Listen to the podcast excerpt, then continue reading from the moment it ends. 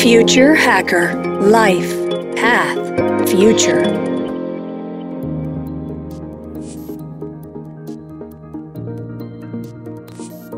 Hello, everybody. Welcome to Future Hacker.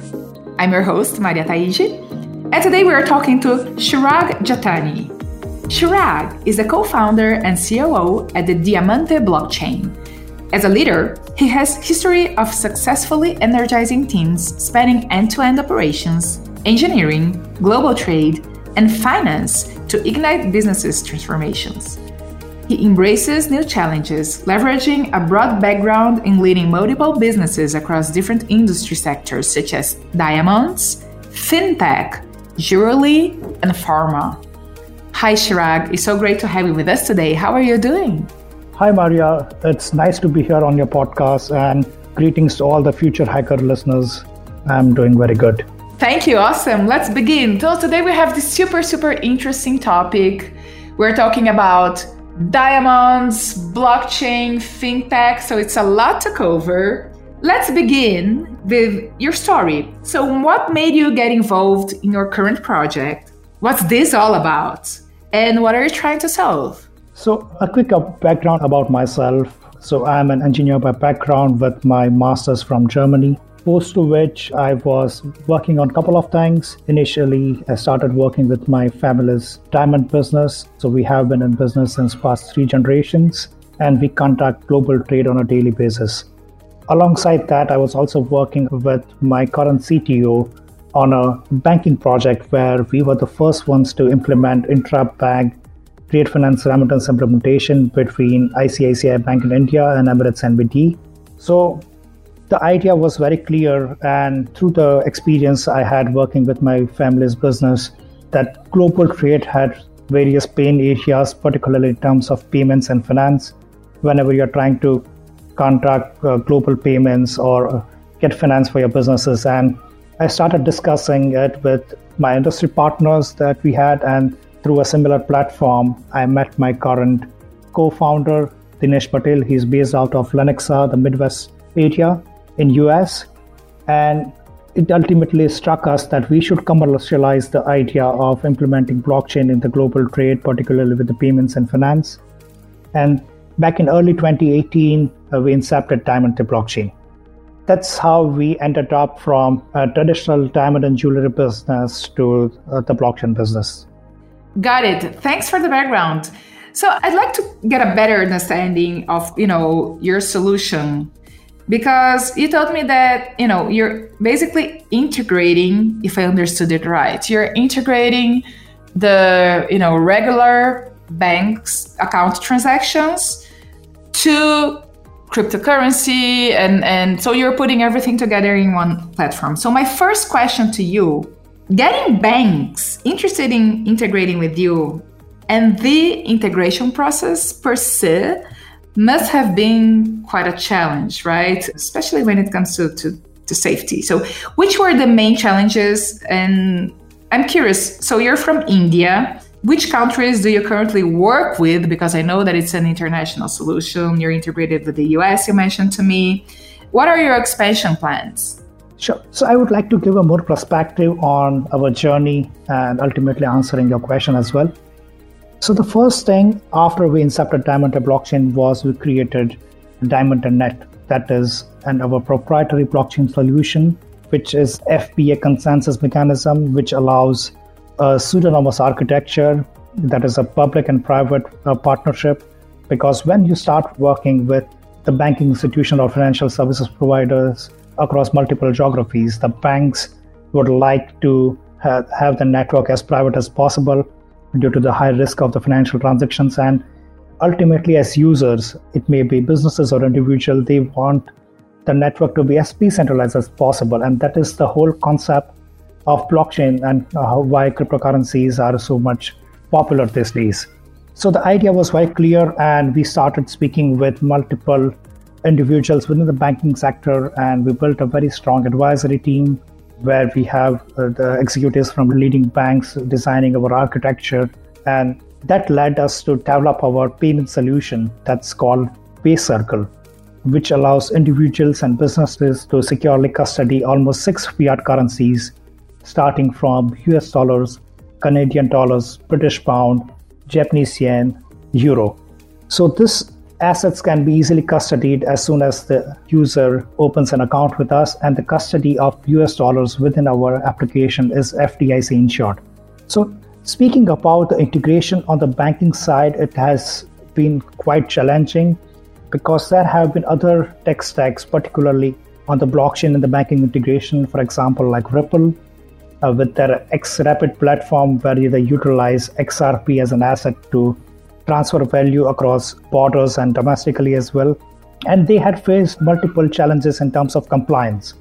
Because whenever you are transferring value, you need to be very sure about how the compliance comes into the play. So we were quite aware of that fact, and that is the reason the system that we designed is a bit different from what they were doing.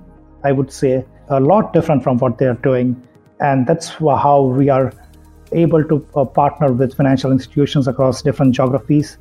So, what we do is we integrate the direct banking APIs with our systems and we replicate those banking APIs and the transactions that happen within our application onto our blockchain ledger, which ultimately allows us to transfer value in a real short time.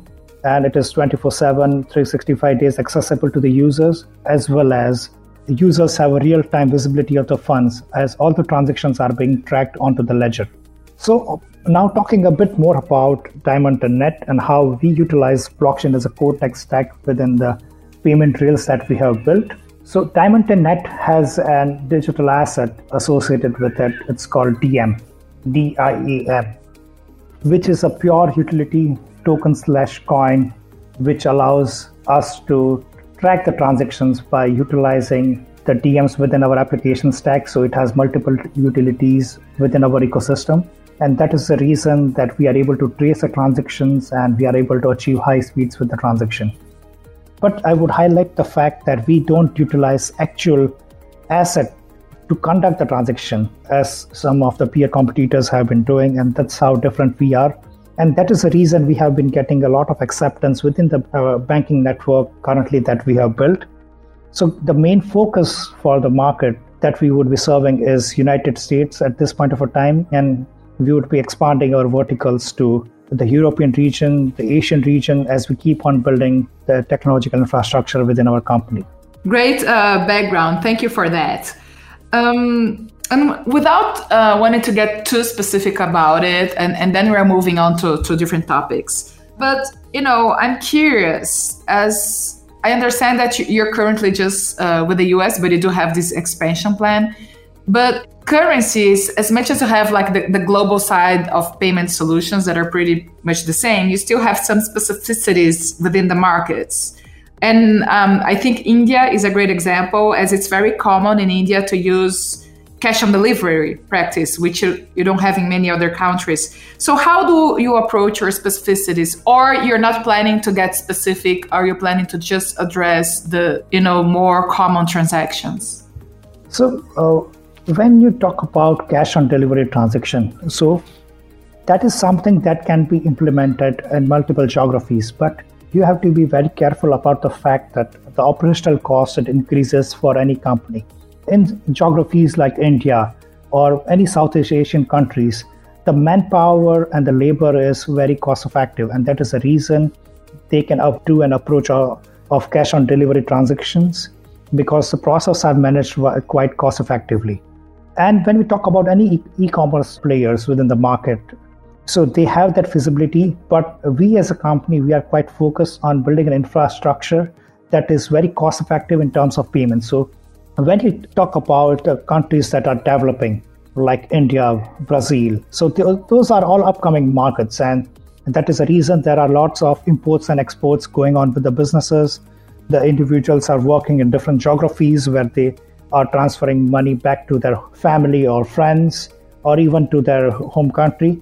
So, what we offer as a solution, for example, uh, when you talk about uh, payment giants like PayPal, they almost charge 3% of fees for conducting any business transaction or individual transaction.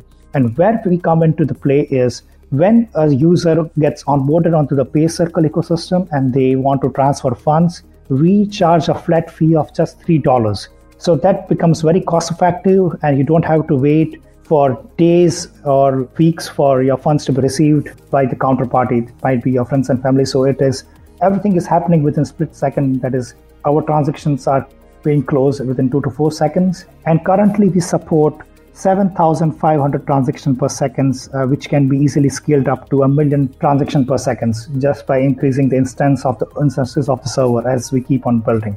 So the payment rails for the developing nations are very important but there is a challenge as well. And back to your previous question, like when you talk about banking institutions in the developing countries and how the government are railing up their policies, that's why for a company like us, we definitely want to serve those markets, but it gets difficult to work within the policy regimes and also the compliance part.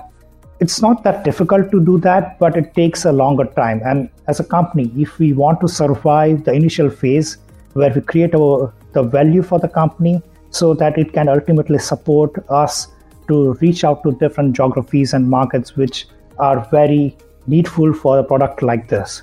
And that is the reason we have chosen US as a key geography. And definitely, as we keep on building, the geographies like Brazil and India are a very key strategic market where not only we as a company would be benefiting, but also the businesses and individual utilizing our services would be benefiting out of it.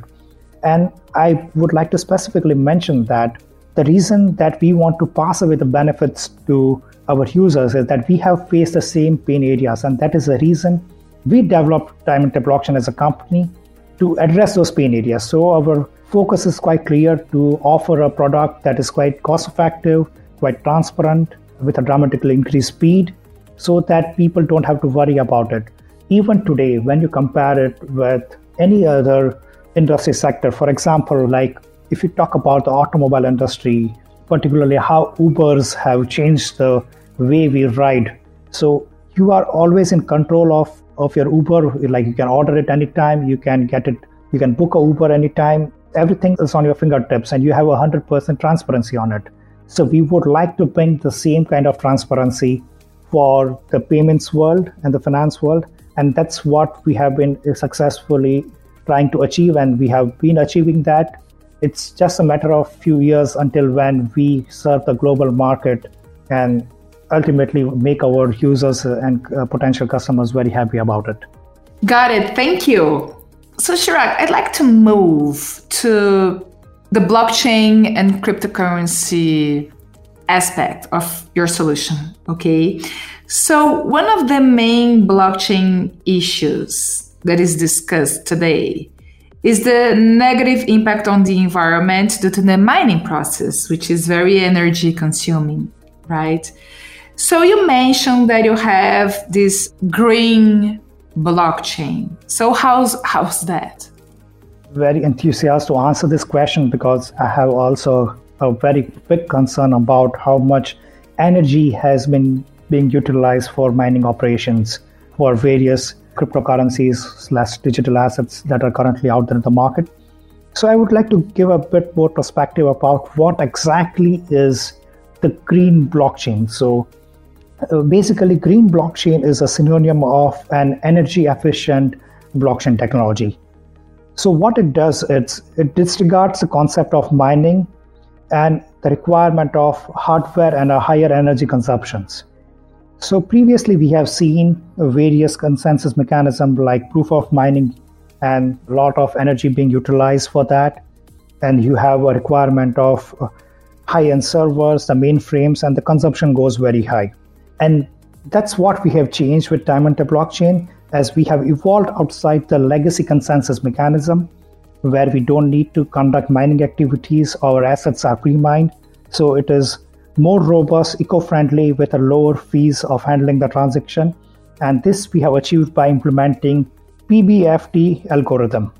So just talking more about that, the implementation lies on the fundamental of staking and pre-mining as I previously mentioned. So you don't have to worry about uh, conducting mining activities and that is ultimately how the energy efficiency comes into the play. And what we do is that with our asset, the asset acts as a rewarding mechanism and an anti-spamming method for consensus and validating the transaction. So lesser energy consumption and minimal hardware requirement ensures higher through output and faster processing of transaction. And that's our ultimate goal to make the world more greener and more efficient on the carbon footprint certain blockchains have been producing. Okay, it's great to know that you know this industry is trying to move towards a path of being less impactful to the world as blockchain is growing. It's a super important topic to cover, right? So you're integrating, as we mentioned before, you're integrating cryptocurrency transactions to the you know regular financial transactions. So, you know, what the crypto part be accepted by like the governments depending on where I live? Would it be legal for me to be using that or is like just a regular asset? Would it be considered like something that it's for being international, something outside my my local legislation? How how does it work?